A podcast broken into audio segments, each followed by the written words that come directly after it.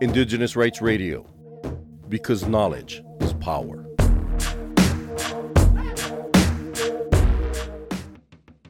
Indigenous peoples are not just stakeholders, Indigenous peoples are rights holders.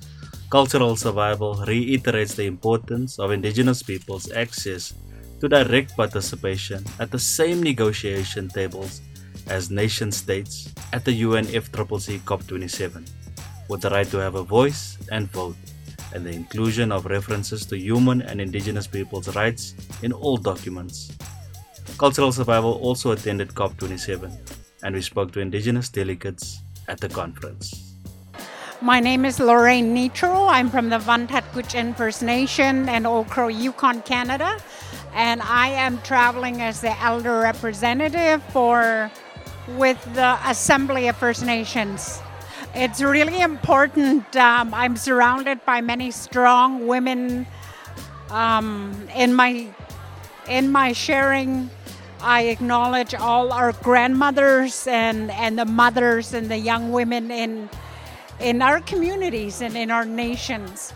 You know, we um, while we face many challenges every day, trying to take care of the well-being of our families, of our communities, and of our nations, we are still land and water defenders, and we stand up for the rights of our people we have been taught by our grandmothers and grandfathers to to stand up for what is right and do that in a good way. And we do that not only we stand up today steeped in our traditional knowledge and our culture as the foundation of who we are as indigenous women. We are life givers we are sacred beings.